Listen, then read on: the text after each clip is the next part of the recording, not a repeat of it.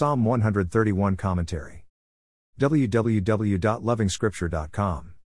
When David killed Goliath, he became a national hero. He was a well-respected army general. As a shepherd boy, David had incredible experiences with the sheep.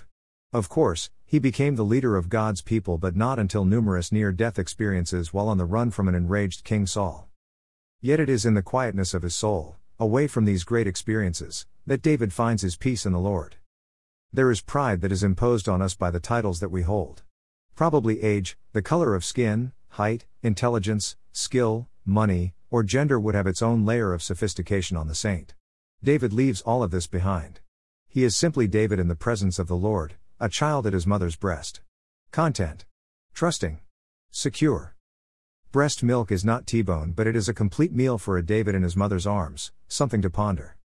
I've cultivated a quiet heart, he says. I have kept my feet on the ground, he adds. No fantasized grandiose plans. He won't concern himself with great matters.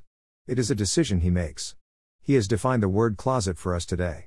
You have not closed the door to your prayer room if titles, big projects, complaints, and worries find their way into your prayers. Again, here is something to ponder. The story of David is often read in isolation from the great prophet Samuel's time as judge, or independent of the times of the other judges that ruled Israel like Samson. This disconnect forces us to miss the fact that David also worked under the power of the Spirit of God just like Samson.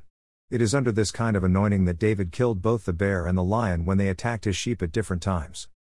These spiritual achievements regardless, David is simply a child at his mother's breast, content, secure, and trusting. Let not the gifts from the Lord elevate you above the simple trust in the simple care of the Lord.